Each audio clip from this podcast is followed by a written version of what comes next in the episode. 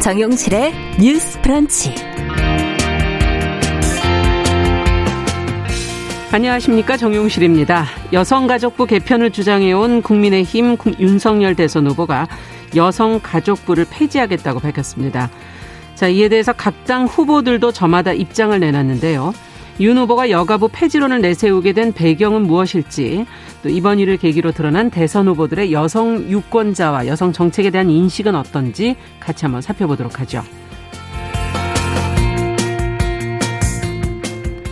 네, 공직자의 사적 이해관계를 까다롭게 관리하는 이해충돌 방지법이 올해 5월부터 시행이 됩니다.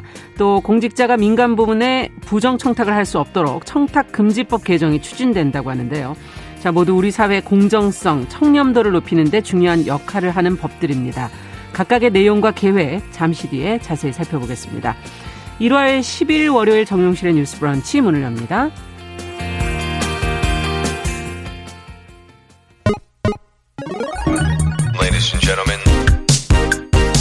새로운 시각으로 세상을 봅니다. 정용실의 뉴스 브런치 뉴스 픽. 정용실의 뉴스 브런치 항상 여러분들과 함께 프로그램 만들어 가고 있습니다. 오늘도 어, 유튜브로는 722분이 들어오셨네요. 감사드립니다.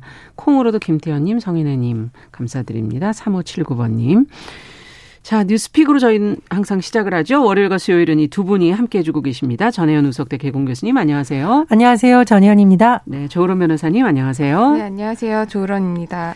자, 첫 번째 뉴스는 국민의힘의 윤석열 대선 후보 갑자기 여성가족부를 폐지하겠다라는 입장을 밝혔는데 일주일 전까지만 해도 폐지는 아니었던 것으로 아는데 어, 이렇게 변화된 배경은 무엇이고 또 다른 대선 후보들은 지금 이에 대해서 어떤 반응들을 보이고 있는지 정 교수님께서 좀 정리해 주시겠어요?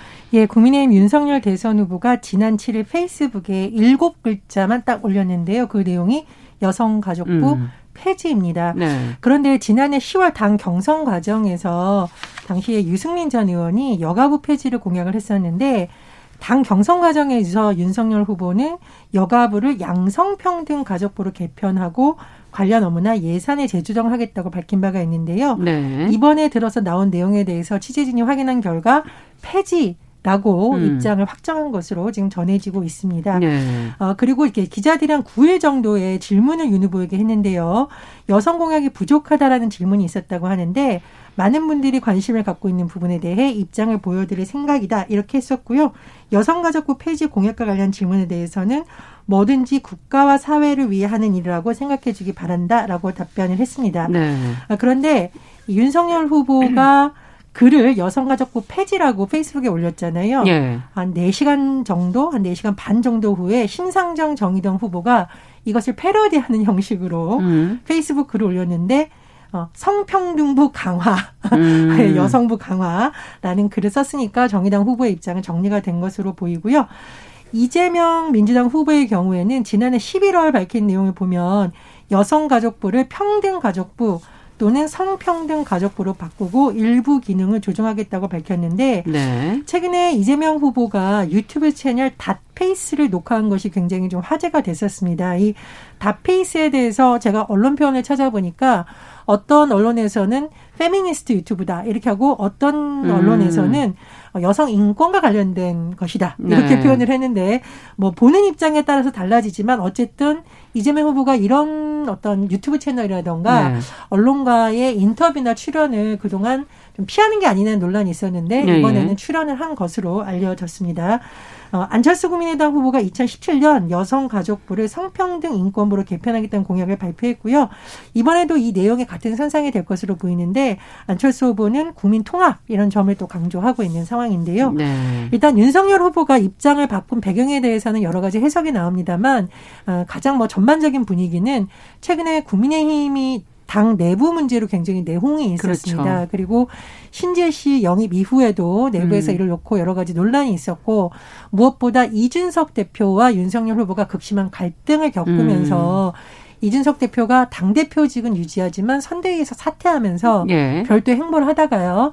지난 주중에 다시 두 사람이 의원총회에서 음. 극적으로 어떤 원팀을 했다. 이루고 예. 화해를 했는데 그 이후에 나온 공약이 이거라서 어, 이른바 음. 이대남으로 불리는 2030 세대 일부 남성들의 표심을 잡기 위해서 네. 예전에 냈던 안을 조금 더 강한 방향으로 낸 것이 아니냐는 분석이 음. 나오고 있습니다. 자, 여성을 바라보는 후보들의 시각이 과연 어떤 것인지 어, 여성 유권자들이 아무래도 이건 한번 생각해 보게 되는 지점이 아닌가 하는 생각이 드는데요. 두 분은 이 윤 후보의 여가부 폐지론을 비롯하여 각 후보들의 어, 변화되는 어, 명칭, 어, 뭐다 포함해서 좀 의견을 좀 주신다면 어떤 의견이 있을까요? 네, 뭐 여기서 이제 여가부 존폐를 말하기에는 시간이 좀 부족한 것 같고요. 네. 일단 윤 후보의 그 여가부 폐지 관련한 입장만 좀 생각을 해본다면 일단 홀로 홍보성이라든지 언론을 이용한 마케팅 측면에서는 꽤나 높은 점수를 주고 싶습니다. 왜냐하면 그 이유는 굉장히 이때까지는 윤 후보가 항상 말을 할 때 길게 길게 말을 했었잖아요. 음. 그리고 페이스북에서도 뭔가 설명을 할 때 길게 길게 쓰다 음. 보니까 뭐 실언 논란이나 이런 거에 많이 휩싸였는데 이번에는 어떻게 보면 그 키워드만 딱 내서 음. 일단 어떤 자기가 말하고자 하는 바는 밝혔지만 그 세부적인 내용은 아직 말하지 않은 상황이죠. 그러다 예. 보니까 언론이나 이런 곳에서 굉장히 많이 조명을 하고 있습니다. 음. 그런 부분에서는 뭐 홍보는 일단 한번 흥행을 했다라고 생각을 하는데 네. 그 내용적인 측면에서는 아직 들어간 게 너무 없어요. 예. 그좀 더 생각해 보겠다 윤 후보가 이런 말을 했고요. 음. 그리고 선대위 입장에서도 여가부 폐지가 아니라 뭐 다른 부를 개설하겠다라고 했지만 그런 선대 그런 대변인의 입장도 어, 윤 후보는 사실이 아니다. 일단은 폐지 음. 입장이다라고 밝혔는데 오늘 아침에 한 언론 인터뷰에서 국민의힘 네. 장해찬 청년 본부장이 그윤 후보의 그 여가부 폐지 관련해서 음. 여가부를 아동이나 가족 인구 감소에 대비하는 별도의 부처에서 아주 폭력 폭넓게 대처하는 부를 새로 만들고 기존의 복지와 관련한 부분, 뭐 약자 관련 부분이나 네. 이런 것들은 문체부나 복지부, 교육부 등으로 이관해서 필요한 경우 추가적인 예산도 지원하는 것으로 할 것이다라는 발언을 했거든요. 네. 그게 오늘 아침에 한 발언이니까 그럼 가장 정리된 겁니까? 음, 어, 가장 최근에 나온 네. 입장인 것 음. 같아요. 음. 그러다 보니까 이제 일단은 여가부는 폐지하지만 아예 여가부가 하던 일을 폐지하는 것은 아닌 것 같고 다른 부서로 이관을 하거나 기능을 좀 축소하겠다라는 취지 같은데 아, 이게 나오게 된 목적이 아무래도 교수님께서도 말씀하셨다.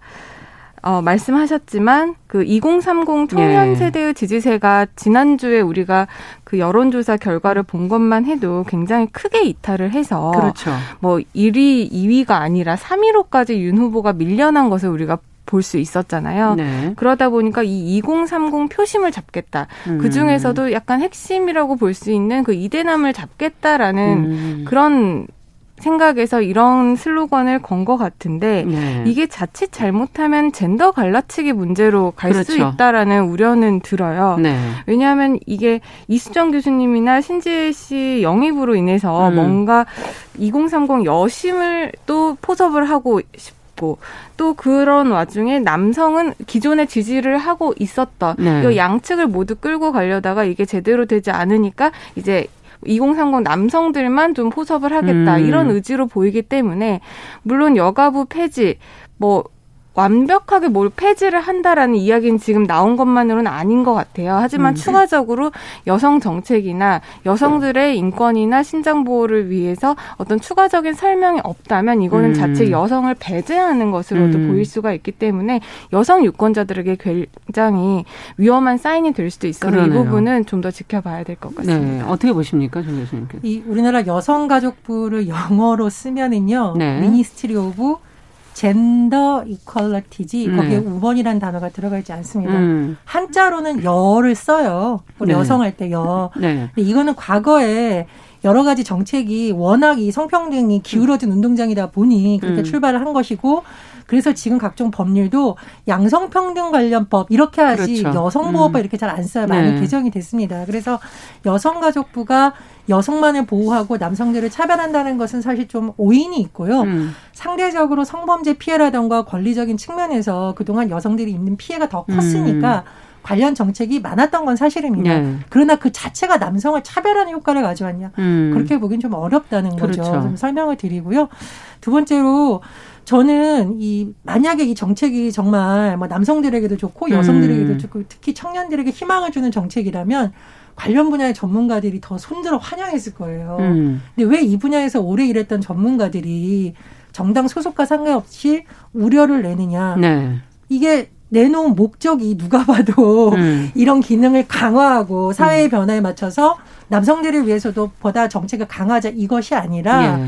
말씀해 주셨듯이 일부 청년들 특히 그 중에서도 남성 청년들이 불만을 가지고 있는 것을 자꾸 음. 엉뚱한 쪽으로 음. 화풀이하는 식으로 여가부 폐지를 하는 것이 맞느냐라는 우려가 제기되고 있거든요. 예. 그 부분에 서는 좀 더 고민이 필요하다고 봅니다. 그리고 세 번째로 마케팅 얘기를 해주셨는데 관심을 끄는 건 맞아요. 네. 그러나 우리가 심지어 상품을 팔 때도 그것이 증오나 혐오를 붙이기는 음. 마케팅을 하면 전 세계적으로 우려의 목소리가 제기가 되잖아요. 네. 그래서 기왕 마케팅을 할 거면 좀 희망을 주고 국민 통합 차원에서 긍정적인 마케팅을 해야지 음. 이렇게 자꾸 갈라치기 논란이 있는 그렇죠. 것을 하는 것이 음. 국민 통합을 정말 이끌어야 될 대통령 후보자가 낼 자세인지는 좀 저는 의문이 음. 듭니다.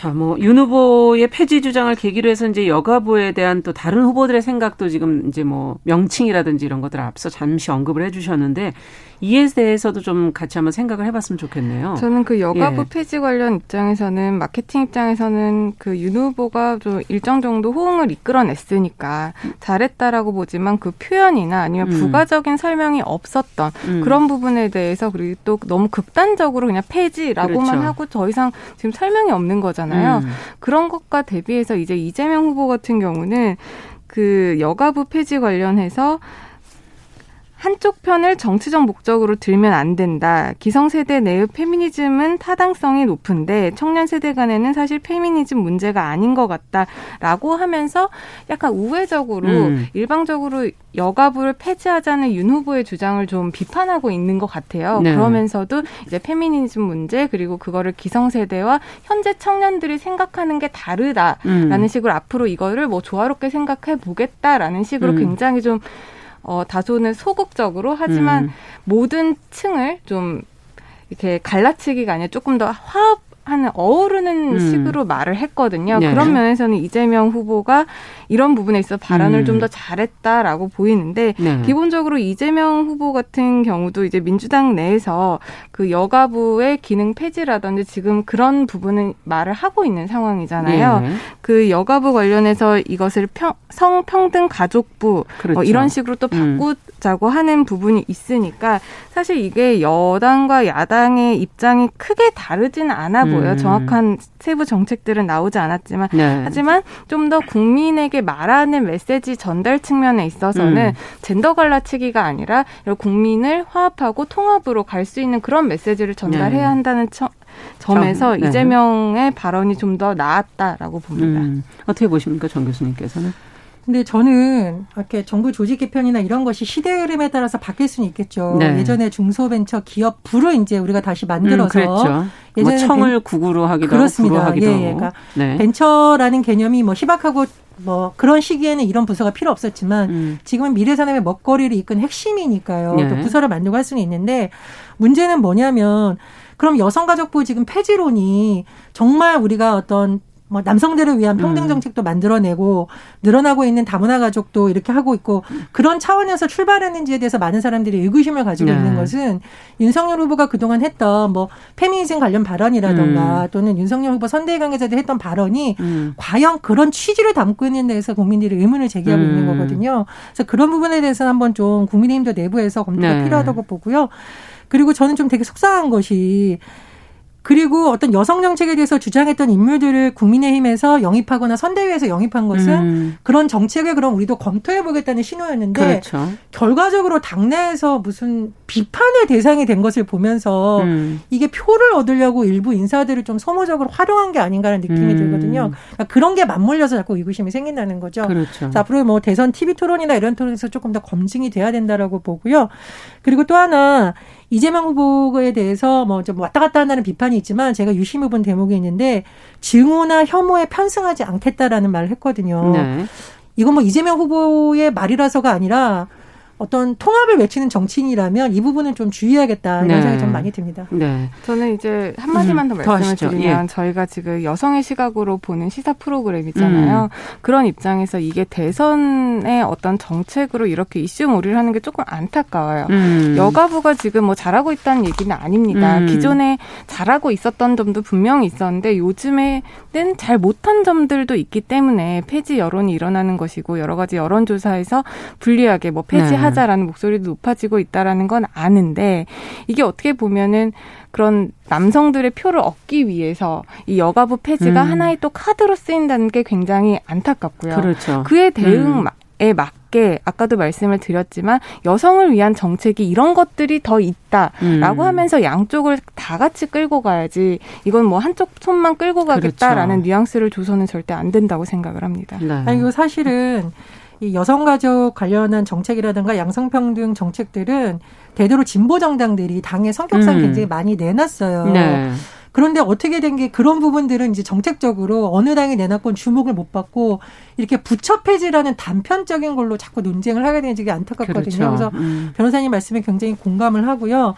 뭐 우리 프로그램에서 다뤘던 예를 들면은 그 암 예방 관련해서 음. 예, 예. 뭐 백신 남녀 청소년 접종하는 네, 문제, 자궁 경방, 네, 자궁 경방 관련해서 문제. 이런 음. 문제들이 일부분 공약에 반영되거나 이런 것 저는 굉장히 긍정적이라고 보거든요. 음. 근데 사실 유권자들이 그 내용을 다 인지를 하기가 쉽진 않잖아요. 그렇죠. 이렇게 일곱 자 올렸다 이런 게 화제가 되잖아요. 그래서 음. 좀 정책적인 측면을 많이 보강을 해서 앞으로 두 달 정도 남은 대선에서는 유권자들이 이걸 좀 음. 검증을 할 수 있도록 그렇죠. 각 당과 후보들 좀 노력을 했으면 네. 좋겠습니다. 지금 뭐 앞서 얘기해 주신 것처럼 시대적 흐름을 반영하기 위해서 공약이 계속 좀 변화하고 있는 부분도 음. 대선 후보들에게 보이고 있어서 좀 일관성이 있어야 되지 않을까 미리 좀 사전에 많은 생각을 하고 준비를 해야 되는 거 아닌가 하는 생각도 좀 들고요. 저희가 어 이제 어, 대선이 얼마 안 남았기 때문에 지속적으로 공약 관련된 부분들 짚어 가도록 하겠습니다.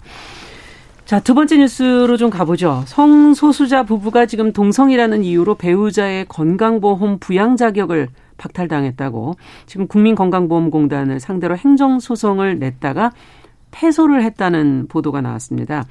이 소송 내용은 무엇인지 법원의 판단은 어떻게 어, 나오게 된 것인지 먼저 조으론 변호사님께서 좀 정리해 주시면 좀 살펴보죠. 네, 저번 주 금요일입니다. 1심 법원의 판단이고요. 서울행정법원에서 성소수자인 부부가 배우자의 건강보험 피부양 자격을 인정해달라고 국민건강보험공단을 상대로 건강보험료 부과 처분을 취소해달라 이렇게 제기한 소송에서 원고 패소 판결을 네. 했습니다. 음. 이제 원고는 이제 소송욱 씨였어요. 소송욱 씨는 이제 김용문 민 씨와 2019년 결혼식을 올렸고요. 네. 이두 분은 이제 동성입니다. 음. 그리고 2020년 2월에 김 씨는 소 씨를 건강보험의 직장 가입자인 자신의 이제 음. 피부양자로 등록을 했습니다. 네. 보통 우리가 여성과 남성이 결혼을 해서 뭐 남성이 일을 하는 경우에 남성이 직장 가입자로 그렇죠. 건강보험에 가입을 하면서 여성을 피부양자로 그렇죠. 올린다던가 아니면 네. 여성이 일을 하면서 남성을 자신의 피부양자로 음, 그렇죠. 올린다거나 하면은 건강보험료를 좀 적게 내는 거잖아요. 음. 그런데 그렇게 해서 등록을 했었는데 이분들도 네. 이두 사람이 동성이라는 사실을 뒤늦게 파악한 건강보험공단에서 같은 해 10월 소 씨는 김 씨의 피부양자가 될 수 없다라고 하면서 소 씨의 음. 피부양자 자격을 박탈하고 보험료를 이제 추가로 부과하는 처분을 네. 했습니다. 그런데 이에 대해서 소 씨는 단지 동성이란 이유만으로 사실혼 관계인 배우자에게 피부양자 자격을 주지 않는다는 것을 위법하다라고 하면서 작년 2월에 행정소송을 냈고요. 네. 재판부에서는 결론적으로만 말씀을 일단 드리면 배우자로 볼 수 없기 때문에 피부양자가 아니어서 음. 건강보험료를 따로 내야 된다라는 판단을 한 겁니다. 네. 이에 대해서 재판부는 이제 혼인이라는 것이 음. 우리나라 민법이나 대법원 음. 그리고 헌법재판소 판례에 따르면 이런 것들을 고려를 할 때 남녀의 결합을 근본 요소로 한다. 네. 이렇게 주장을 했고요. 또 사회보장 영역에서는 사실혼을 조금 더 넓게 인정을 한다고 하더라도 음. 동성의 혼인에 대해서 이 사실혼을 법적으로 아직은 보호를 받을 수 없다. 그리고 또이 혼인제도라는 것이 예. 사회문화적 함의의 결정체이기 때문에 이것을 법원에서 해석으로 다룰 것이 아니라 입법을 음. 통해서 정리해야 한다라는 결론을 내렸습니다. 네. 지금 배우자로 볼 수 없기 때문에 피부양 자격이 이제 주어지지 않는다 지금 그렇게 말씀을 해주신 건데 어, 이번 판결 아마 관심 있게 보신 분들도 꽤 있으실 것 같고 어, 이렇지 남녀가 아니더라도 사실혼 관계에 있는 분들도 꽤 있으시고 그럼 그런 분들도 다 좀 이렇게 해당이 되는 건지 어. 이 재판부가 사실혼 관계 범위를 좀 좁게 해석을 하면 많은 분들이 이제 비용을 더 내야 되는 그런 상황이 되는 거죠.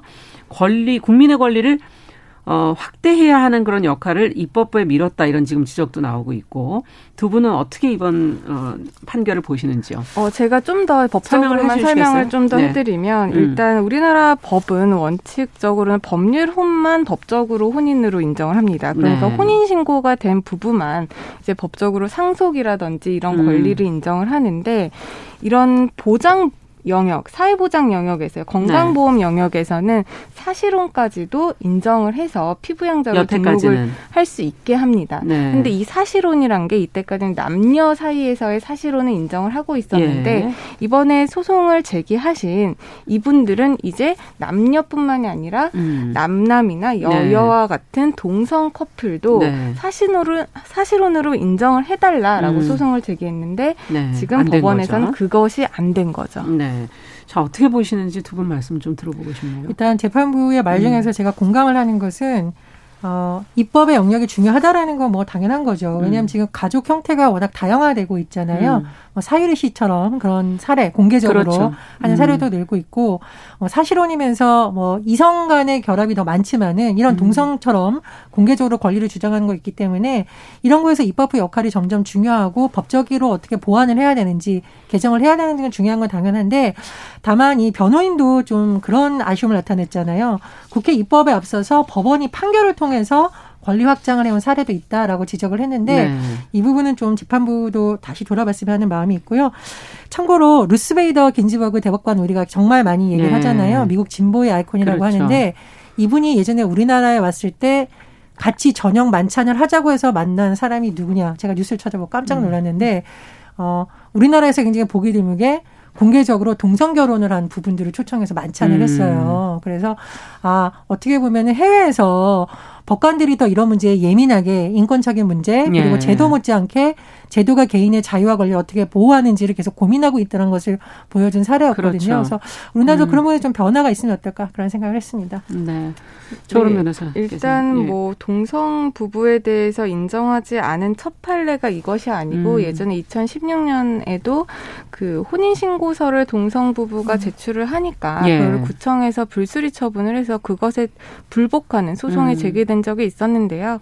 그때도 법원의 판단은 이번 것과 유사하게 나왔습니다. 네. 그 혼인이라는 게 아직까지 사회적으로 남녀 간의 결합이라고 인정이 되고 있기 때문에 이 부분에 대해서는 입법적으로 해결을 하라라고 그때도 음. 그런 판단을 내렸거든요. 그러면 그때 계산이 됐어야 지금 되는 5년, 거군요. 6년이 지난 음. 상황에서 입법적인 논의가 거의 없었다는 거죠. 음. 그리고 이번에 다시 똑같은 판례가 나온 것을 보면 네. 법적으로는 이렇게밖에는 해석 을 할 수가 없었을 거라고 충분히 이제 법을 하는 사람으로서 이해가 음. 됩니다.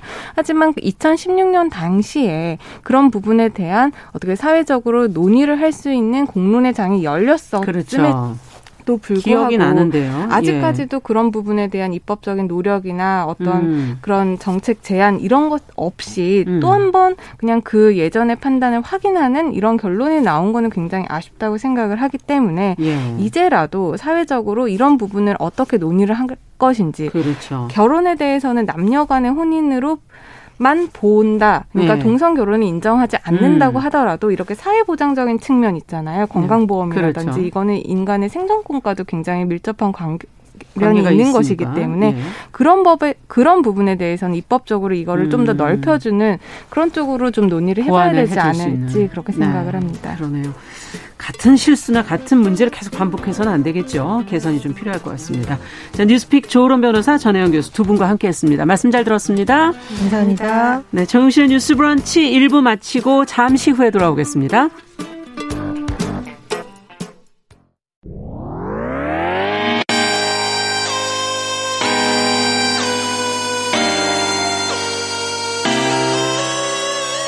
어떤 사람들은 삼루에서 태어났으면서 자신이 삼루타를 친 것처럼 생각하며 살아간다라는 음. 말이 있어요. 3분 즉석칼에 만들듯이 법안을 뚝딱뚝딱 잘 만들어내시는 분들이 왜 여기에 대해서는 음. 이렇게 직무유기를 하고 있을까 그런 문제가 들고 따끔하게 이 예. 여성 팬티에 달려있는 정체불명, 의미불명의 리본에 대해서 생각을 하게 됩니다. 도대체 이 아이는 왜 있는가? 경쾌하게. 정말 그런가요? 외신도 당황한 거죠. 이 사건을 보고 예. 도대체 한국에서 무슨 일이 벌어지고 있는 거냐. 음. 이거 한국의 성보수주의 때문 아니냐. 할 말은 하면서 같이 고민해보겠습니다. 고민해보겠습니다.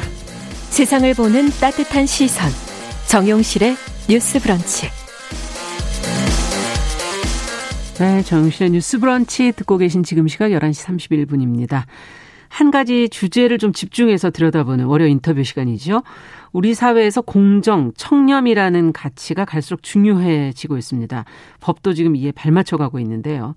올해는 공직자가 민간 부분에 부정 청탁을 할 수 없도록 청탁 금지법 개정이 추진이 되고 5월부터는 공직자 이해 충돌 방지법도 시행이 됩니다. 이 내용을 좀 자세히 들여다보겠습니다. 어, 국민권익위원회 이항로 청탁금지 제도과장님 전화 연결돼 있습니다. 안녕하십니까? 네, 안녕하십니까? 네. 네. 어, 지금 앞서 말씀드린 것처럼 구, 어, 국민권익위가 청탁금지법을 개정하겠다 이렇게 밝혔는데 배경이 어디에 있는지 또 그간에 어떤 문제들이 제기돼 왔는지요? 네.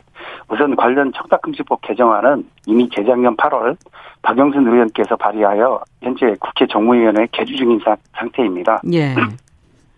저희 권익위는 해당 개정안이 조속히 국회를 통과할 수 있도록 국회와 협의하는 등 적극적으로 노력하기 위해 올해 업무 계획에 반영한 것입니다. 네. 현재 청탁금지법은 공직자에 대한 부정청탁을 금지하고 있지만 공직자가 민간에게 하는 부정청탁은 규제할 수 없는 한계가 있습니다. 네. 대표적인 사례로 지난 17년 국정농단 관련 재판 과정에서 고위 공직자, 언론사 간부 등이 대기업 고위 임원에게 자녀 또는 지인의 청탁을 음.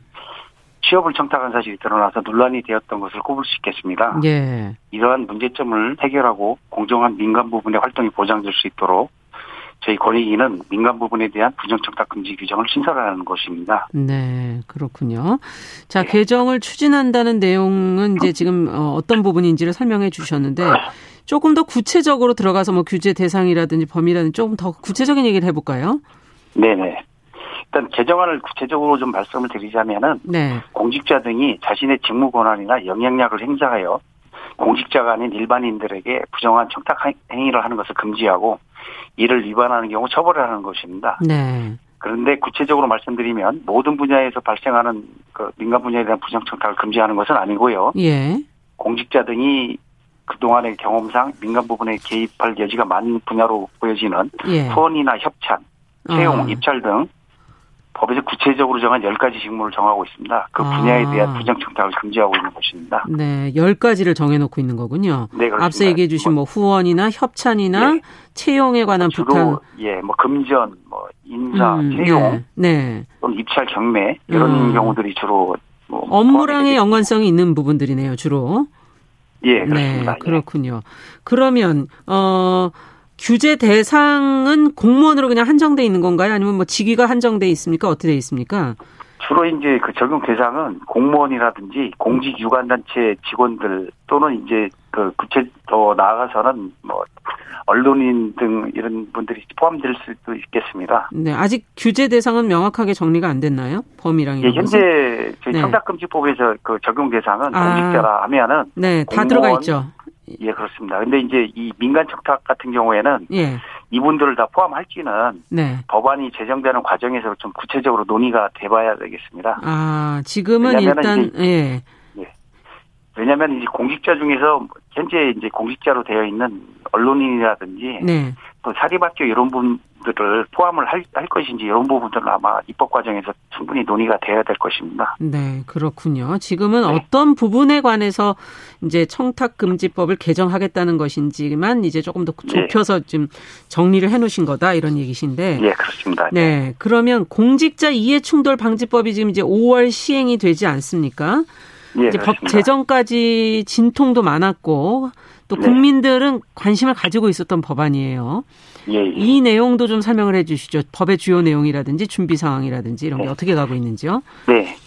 이해충돌 방지법은 공직자의 직무수행 과정에서 발생할 수 있는 이해충돌 상황을 방지함으로써 공직자의 부정한 사익 추구를 예방하기 위한 법률입니다. 네. 이 법은 부정한 사익 추구를 예방하기 위해서 공직자가 해야 될 다섯 가지 의무와 하지 말아야 할 다섯 가지 제한 행위를 포함해서 총 열가지의 구체적인 기준을 담고 있습니다. 네. 예를 들어서 예. 직무 관련자가 사적 이해 관계자인 경우에는 그 사실을 신고하고 예. 해당 업무를 회피하도록 한다든지 아. 또는 공직자가 직무 관련하여 부동산을 보유하거나 매수하는 경우에는 이를 신고하는 내용 등입니다. 음. 이러한 그 10가지 행위 기준을 담고 있는데요. 네.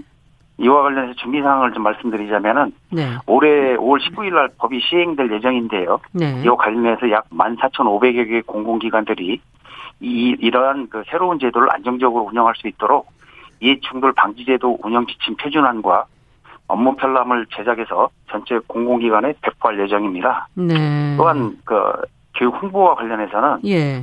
그 공공기관 대상 직접 교육과 이해충돌 방지제도 담당자 대상 번역별 설명회를 실시하고 예. 온라인 교육과정 및 표준 강연을 배포할 계획입니다. 네. 또한 국민 여러분들께도 일간지 TV, 라디오, SNS 등을 통해서 널리 음. 알릴 계획, 계획입니다. 네, 사실 어떻게 보면 시간이 그리 많이 남지는 않아서 어, 네. 서로 잘 이해하고 있어야 문제가 없을 것 같은데요.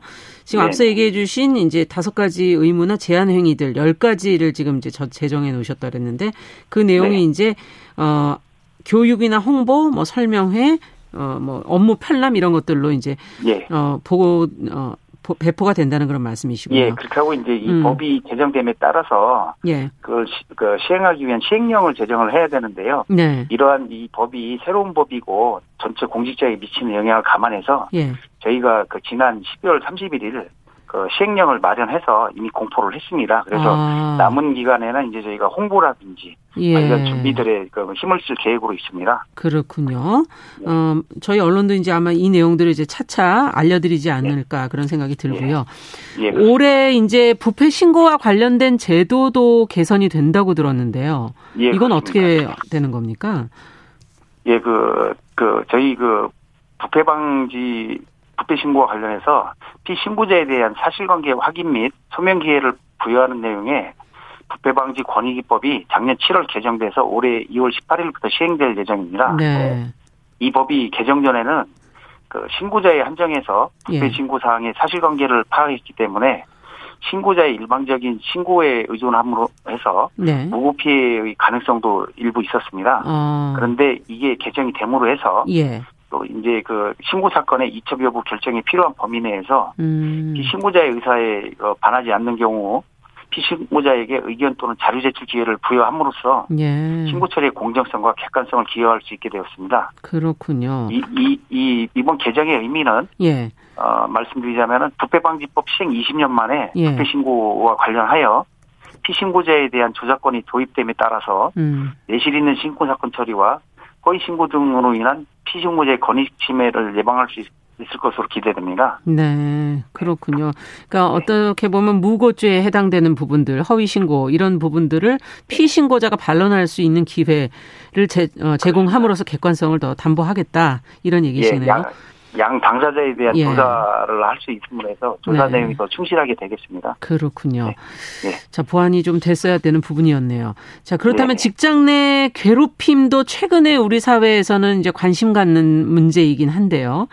예, 어, 네. 특히 공공기관에서의 직장 내 괴롭힘을 근절하기 위한 노력, 이것도 권익위에서 노력해 나갈 계획이시라고 들었어요. 예, 그렇습니다. 예, 잠깐 그 내용을 말씀드리자면은 네. 그간 갑질 관행을 근절하기 위한 노력에도 불구하고 공직자의 직장 내 괴롭힘 문제가 사회적 이슈로 대두되는 등 공직사의 불공정 관행이 여전히 잔존하고 있는데 직장 내 괴롭힘과 같은 불공정 행위는 더 이상 용인될 수 없는 행위입니다. 네. 이에 따라서 저희 권익위는 공공부문의 직장 내 괴롭힘과 같은 부당행위를 근절하고 네. 갑질 행위로 인한 피해를 입은 공직자가 보다 두텁게 보호받을 수 있는 장치를 마련하고자 대통령령인 공무원 행동강령을 개정할 계획입니다. 음. 우선 직장 내 괴롭힘을 말씀드리자면요. 예. 이, 이 직장 내 괴롭힘을 그 정의를 공무원이 직무상 적정 범위를 넘어 직무 관련 공무원에게 신체적, 정신적 고통을 가하는 행위로 정의함으로써 예. 금지되는 갑질 행위를 전체 공직자에게 명시적으로 알릴 계획입니다. 음.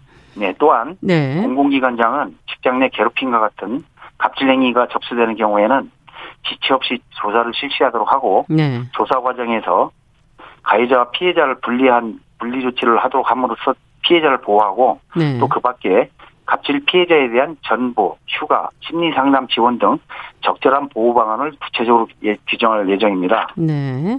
예, 현재 공무원 행동강령 개정안은 이, 이, 이 행동강령이 대통령령인데요. 네 입안을 마치고 음. 입법 예고가 진행 중에 있습니다. 네. 앞으로 그 각계각층의 다양한 의견을 수렴해서 보다 실효적인 보완할 수는 있는 거군요.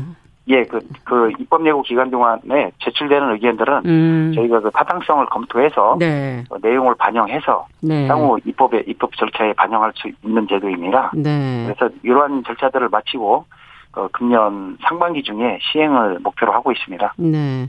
네. 어, 지금 앞서 얘기해 주신 내용들을 들어보니까 저, 업무 적정 범위를 넘어서는 어떤 신체적인 정신적인 그런 피해를 입게 될 때는 그것은 이제 네. 문제가 될 수 있는 거고 그다음에 네, 이제 접수를 하면 이제 그에 따라서 가해자 피해자를 분리하면서 이제 조사를 하겠다는 내용인데 예. 만약에 그, 그 안에서의 그 권한을 가진 사람이 갑질을 하거나 그럴 때는 그건 또 어떻게 되는 건가요? 그것도 그래서 이런 네. 네 그런 그 여기 내용 조사하는 과정에서 가해자와 피해자를 분리하도록 조치를 하고 있고요. 네. 만약에 이제 가해자의 경우에는 예. 경우에 따라서는 음. 직무에 배제한다든지 대기 음. 발령을 한다든지 네. 이러한 조치를 뭐 가능하겠습니다. 그렇군요. 예. 네.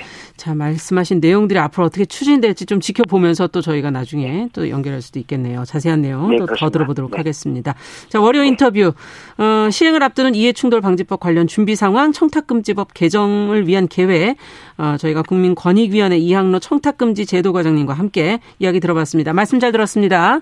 네, 네 감사합니다. 감사합니다.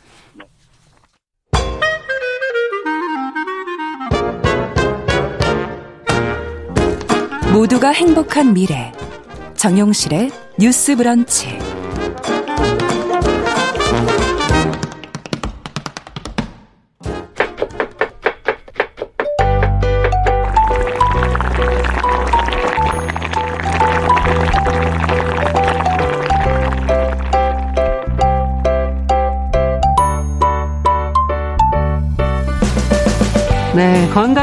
식탁 시간입니다. 음식과 식생활에 대한 정보 재밌게 전해드리고 있습니다. 오늘도 홍신의 요리연구가 잘해주셨어요. 어서 오세요. 네, 안녕하세요. 네, 지난주에 떡국 이야기, 네. 떡국과 함께 먹는 만두국 얘기까지 네, 하려다가 네, 네. 만두 얘기를 제대로 못하고 끝났어요. 그렇죠. 사실 만두 얘기를 하기 시작하면, 네. 그러니까 저는 진짜 만두를 좋아하거든요. 어. 개인적으로 좋아하기도 하지만 네. 만두는 뭐 종류도 많고 요즘에 좀 인기가 있는 아이템이기도 하고 그래서 아, 만두 얘기를 하기 시작하면 사실 한 3, 4주를 예상해야 되지만 아, 그렇게 하시면 안 돼요. 오늘 최대한 콤팩트하게 네. 좀 재미있는 맛있는 만두 이야기를 좀 해보도록 네. 하겠습니다. 어, 3, 4주라 그래서 제가 지금 깜짝 놀랐어요. 긴장되시죠? 네. 안 끝나는 거 아니야? 오늘 끝내야 돼요. 맞습니다. 이북식 만두 얘기를 안 할 수가 없잖아요. 홍신혜 네. 선생님. 저희 가 집안 예. 사람들이 예. 다 평양 사람들이어서 그러니까. 그러니까 저는 어렸을 때부터 이게 만두 개수를 얘기를 하면 사람들이 다 거짓말 이렇게 얘기를 하지만 왜요? 진짜 천 개씩 만들었어요. 천 개씩? 네, 이게 뭐 한 3일 걸려요. 어. 그런데도 불구하고 그리고 이제 겨울이기 때문에 사실 냉동실이 따로 필요 없이 이거 밖에 내놓 밖에다 그냥? 이제 따로따로 내놨다게 어. 굳으면 네. 그걸 뭐 찌거나 아니면 바로 냉동실에 어. 다시 뭉쳐서 넣어놓는 형태로 그렇죠. 그렇게 해갖고 그거를 3일 내내 하는데 천 개면 정말 팔 떨어지겠네요. 저희는 또 만두가 작은 집안이에요. 아. 이북식 만두라고 하면 크지 않나요? 그렇죠. 개성식 만두 그래서 왕만두 어, 이두 개가 본 적이 없는데 같이 가는 이름이라고 생각을 하세요. 왕만두가. 예. 근데 사실 이북식 만두라고 해서 모두 다 큰 게 아니고요. 오. 지역별로 집안별로 다 다르다고 보시면 돼요. 오. 저희 집 같은 경우에 또 김치 만두를 안 해요. 아 고기 만두만? 네, 근데 고기 만두만 하는데 네. 고기 만두 안에 그 채소가 많이 들어가요. 겨울 채소들이. 아. 그래서 다져서 넣는 것들. 아. 그리고 또 혹은 김치를 많이 넣고 만드는 지역이 있는가 하면 그렇죠. 이북 만두 중에서도 음. 또 여기다가 생선을 넣고 만드는 어만두 형태도 아, 있어요. 아, 그렇군요. 그래서 만두는 일단 기본적으로는 정의가 우리가 뭔가를 안에다 싸서 음. 특히 밀가루로 음. 안에 소를 싸서 만드는 것들을 다 만두라고 할 수 있다. 한국에서는 말을 하고 있죠. 그렇죠. 네. 네. 그러면 어, 좀 약간 슴슴하다. 그러면 이제 이북식이다 이렇게 보면 아, 되겠군요. 어, 대부분의 만두를 대부분의 이북식이라고 만두는. 보시면 됩니다. 아, 남부식 만두라는 거 혹시 들어본 적 있으세요? 아, 그런 그러네요. 보니까. 네. 네. 그러니까 대부분의 음. 지금 만두는 다 이북식이라고 보시는 게 어떻게 보면 맞고요. 예. 서울식 만두다 이것도 다 영향을 받은 거고 부산에 굉장히 만두를 맛있게 하는 아. 곳이 많아요. 음. 그 이유가 이북에서 내려가신 분들이 그쵸? 가셔서 그때 부산에서 네. 만두 가게를 엄청나게 많이 여셨대요. 그러면 만두 피가 좀 두껍지 않나요? 저희가 먹는 아. 그런 만두라고 생각하는 것과 이북식 만두는 피가 음. 좀 다르잖아요. 이북식 만두가 피가 얇은 것도 있고 두꺼운 것도 있어요. 있어요? 아주 어. 그냥 뭐 정확하게 음. 말씀을 드리자고 한다면 만두 자체는 원래 북방에서 중국에서 음. 넘어온 거죠. 그렇죠. 만두의 유래를 제갈량의 제간이라고 알고 계신 분들 진짜 많아요. 그러니까 음. 기우제를 지내야 되는데 음. 비가 너무 많이 오고 풍랑이 불어가지고 그 못하니까 음. 전략을 그래서 그때 바람을 잠재우는 방법으로 사람의 머리를 마흔 아홉 개를 아. 받쳐라. 예. 그랬는데 제갈 아, 어떻게 살생 살생을 하냐 말도 안 된다. 그러니까 사람의 머리처럼 밀가루 안에다가 뭔가를 싸서 아, 그렇게 네, 만들어서 네, 목을 베어서 내려간 것처럼 물에 흘려 보내자 해갖고 아, 만든 게 만두다. 약간 만두의 시초다 이렇게 알려져 있죠. 음, 어, 이거에 어, 들어본 것 같아요. 그렇죠. 이거에 대한 뭐 반박 논리도 너무 많기는 해요. 근데 네. 일단 생각보다 그래서 만두가 막 되게 그렇게 오래된 이게 삼국지에 나오던 얘기다 보니 네. 막 우리가 태초부터 아. 있었던 그런 음식은 아니다. 아. 한국에서도 조선 시대나 가서야 나옵니까 약간 네, 이런 만두가 북방에서 왔다라는 음. 이야기들이 생겨요. 옛날에 왜 대장금 드라마 보면 네. 거기에 진말이라고 하는 거가 이제 진짜 가루 예. 그게 밀가루잖아요. 예. 근데 그 장금이가 요리 대회에 나가갖고 이제 만두를 빚으려고 예. 다 재료를 마련했는데 그 라이벌이 그 밀가루를 훔쳐가서 어. 그때 숭채 만두라는 걸 하잖아요. 그 예. 배추 그 잎으로 이렇게 감싼 싸서. 그쵸. 만두피가 없는 만두인 거죠. 아. 이 만두도 사실은 어떻게 보면은 북방에서 온 거예요. 아. 그래서 이렇게 모든 만두의 형태들이 좀 이북에서, 그러니까 중국에서 넘어왔다라고 음. 보면 되는 게 우리가 만두라고 하는 어원의 자체가 만터우에서 온 거거든요. 그러네요. 근데 이 만터우는 실제로 우리가 알고 있는 것 같은 만두의 형태가 아니라 찐빵을 말해요. 음. 발효된 그 반죽으로 만든 찐빵. 찐빵. 안에 뭐 아. 뭐 팥이 있을 수도 있고 돼지고기가 네. 있을 수도 있고 딤섬집에 가서 보면 약간 찐빵인데 안에 무슨 바베큐 돼지고기 그렇죠. 있고 한 것들 있잖아요. 네. 이게 이름이 만터우예요. 아. 우리가 지금 알고 있는 만두라고 부르는 것들은 중국에서는 뭐 가우즈, 교자나 어, 교자. 포자 아, 정도로 아. 표현이 되는 것들이죠. 소가 아. 있고 겉에 밀가루 그게 조금 더 얇은 거죠. 얇기도 예. 하고 두껍기도, 두껍기도, 하고 굉장히. 다른 여러 가지를 그렇군요. 지니고 있어요. 찐빵 형태가 아닌 네. 거. 네. 그럼 굴림만두. 아, 이거는 이북식 아니에요? 이게 이제 그쵸. 이제 이북에서 음. 뭐 넘어온 요리다라고 음. 많이 알고 계시고 근데 이 굴림 만두도 밀가루가 귀하기 때문에 예. 나타난 현상이었던 걸로 사료가 아. 돼요.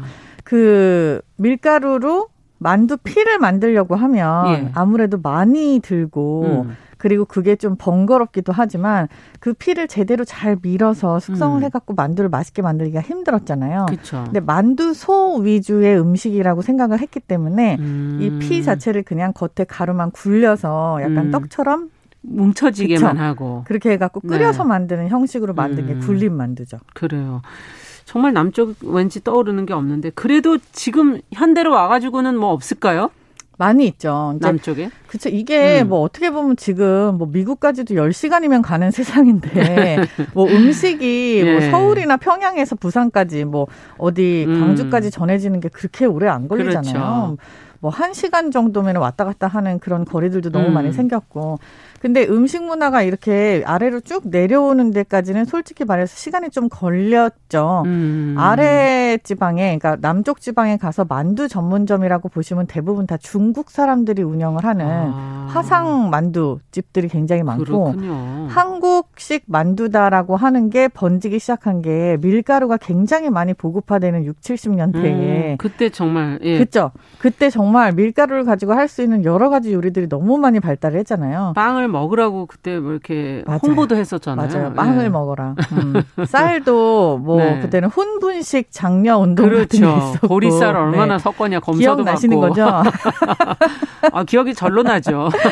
근데 이렇게 약간 네. 분식 바람을 타고 음. 만두도 굉장히 많이 발달을 한 거라서 아. 지금 남쪽 지방에도 가면은 그 당시에 유행했었던 그 찐만두, 찐만두. 우리가 흔히 얘기했던 통만두 형태 있죠. 네. 자그마한데 만두피가 얇고 그리고 안쪽에 소가 비치는 아, 그런 만두들이 전국적으로 네. 아주 유행을 했었던 거죠. 클래식한 만두의 일종이죠. 음.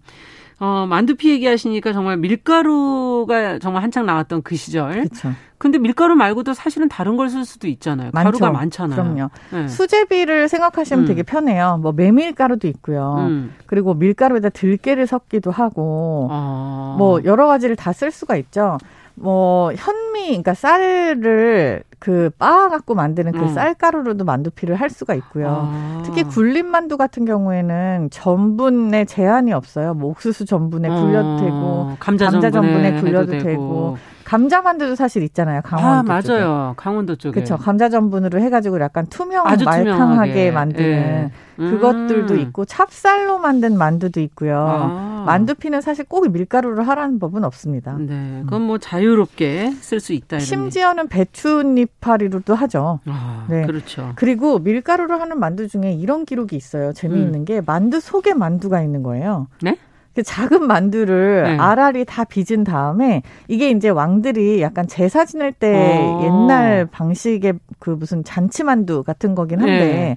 만두를 알알이 조그맣게 다 빚은 다음에 그 만두를 한 50개를 또 큰 만두피로 싸요. 어머머머. 이렇게 해갖고 만드는 것도 있어요. 예. 그럼 그건 어떻게 먹어야 되나요? 그건 이제 이렇게 갈라갖고 그 약간 뭐 자손 번식이나 뭐 아. 이런 그런 거에 대한 염원 그리고 뭐 그런 결과가 좋았으면 좋겠다 아. 하는 그런 식으로 제사 음식으로 조금 알려져 있는 그렇군요. 음식이죠. 네. 뭔가를 바라실 때는 그렇죠. 복주머니 싸듯이 만두를 맞아. 또 피에다 한번 싸보시는. 실제로 복주머니 형태의 만두를 어. 복만두라고 하기도 하고 예. 그건 이제 중국에서 부르는 이름이고요. 좀 큰 거죠, 이거는. 작기도 하고 크기도 해요. 어. 근데 우리나라에서도 이렇게 복주머니처럼 위에 이렇게 동그랗게 말아갖고 그렇죠, 그렇죠. 하는 것들을 성류만두라고 불러요. 성류만두. 이게 맞아. 성류처럼 생겼다 그래서 아. 성류만두라고 부릅니다. 그럼 빚는 것에 따라서 이 모양이 다 또 이름이 다 붙어 있나요? 이게 빚는 것도 네. 지역색이 굉장히 강해서 음. 뭐 중국에서도 여러 가지 방식의 빚는 게 있는데 뭐 네. 가운데를 오므린다, 뭐 이렇게 옆으로 뭐 돌린다, 음. 뭐 우리나라도 왜 개성식 만두 제일 큰 특징이 동그랗게 오므리는 거잖아요. 그렇죠.